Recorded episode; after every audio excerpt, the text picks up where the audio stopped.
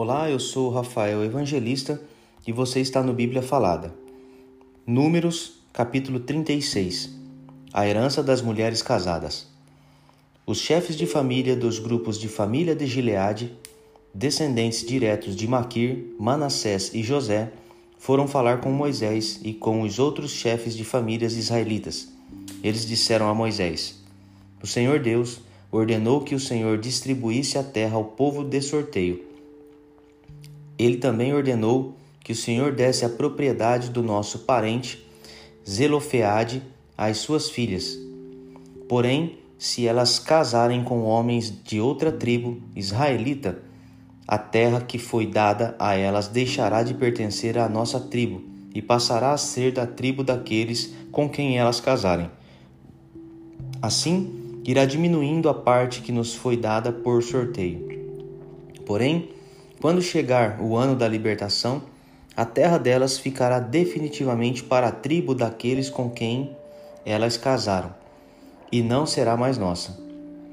Então Moisés, conforme a ordem do Senhor, respondeu aos israelitas o seguinte: Os homens da tribo de José têm razão. A ordem do Senhor para as filhas de Zelofeade é esta: elas podem casar com quem quiserem, contanto que seja com um homem de uma das famílias da tribo do seu pai. Desse modo, as terras dos israelitas não passarão de uma tribo para outra, pois os israelitas devem ficar ligados cada um à terra da tribo dos seus pais. Todas as moças que tiverem terras numa tribo israelita deverão casar com alguém da família da tribo do seu pai. Desse modo, cada israelita herdará a terra dos seus antepassados, e ela não passará de uma tribo para outra. Cada tribo continuará ligada à sua própria terra.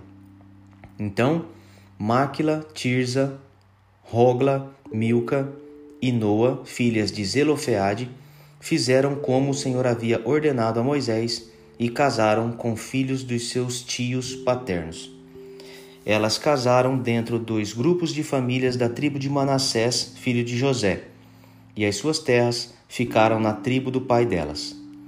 Foram estas as leis e os mandamentos que o Senhor deu ao povo de Israel por meio de Moisés nas planícies de Moabe, perto do rio Jordão, na altura de Jericó, que ficava no outro lado do rio. Com esse capítulo de número 36, nós encerramos a leitura do livro de Números e eu aguardo vocês no nosso próximo livro, Deuteronômio.